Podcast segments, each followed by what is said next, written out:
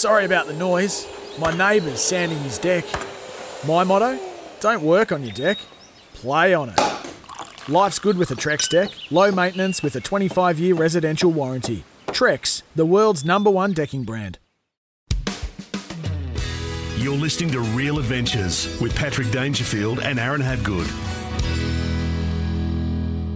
It's time for Red's Tip for New Age Caravans, designed for the road ahead. Red's Tip is coming off the back of what you just spoke about. I had a different tip, but you've you've made me throw it in there because I did this literally last week.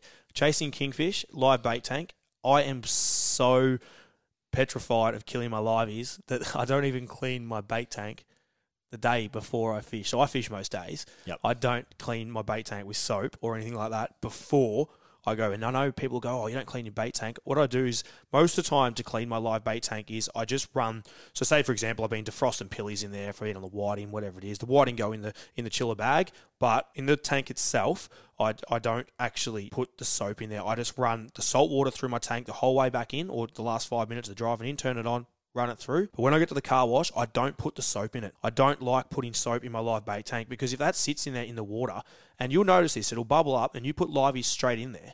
It will, it's not good for your livies. It'll kill them. It'll, yep. They're not made to be sucking in soap. It's just not what the fish are meant be, to do. They'll be clean though. They'll be very clean slimies. But basically, don't use soap on your uh, live bait tank, but also when you, like I was going back to your bait, don't just leave bait in the bottom of your tank. I know people do it, like as in like just little bits in there. Give it a good clean out because it will. Use your scour or whatever. You can yeah, just use give it, it a wash. Inside. It takes yeah. two seconds, but don't be using stuff on it, like don't any chemicals because it'll kill your live bait tank. Uh, not your, your live is in your live bait, live bait tank. That was Red's Tip for New Age Caravans. Take your caravanning experience to the next level. New Age Caravans, designed for the road ahead. The Sometimes needing new tyres can catch us by surprise. That's why Tyre Power gives you the power of zip pay and zip money. You can get what you need now, get back on the road safely and pay for it later. Terms and conditions apply. So visit tyre power dot com dot a u or call one three two one nine one.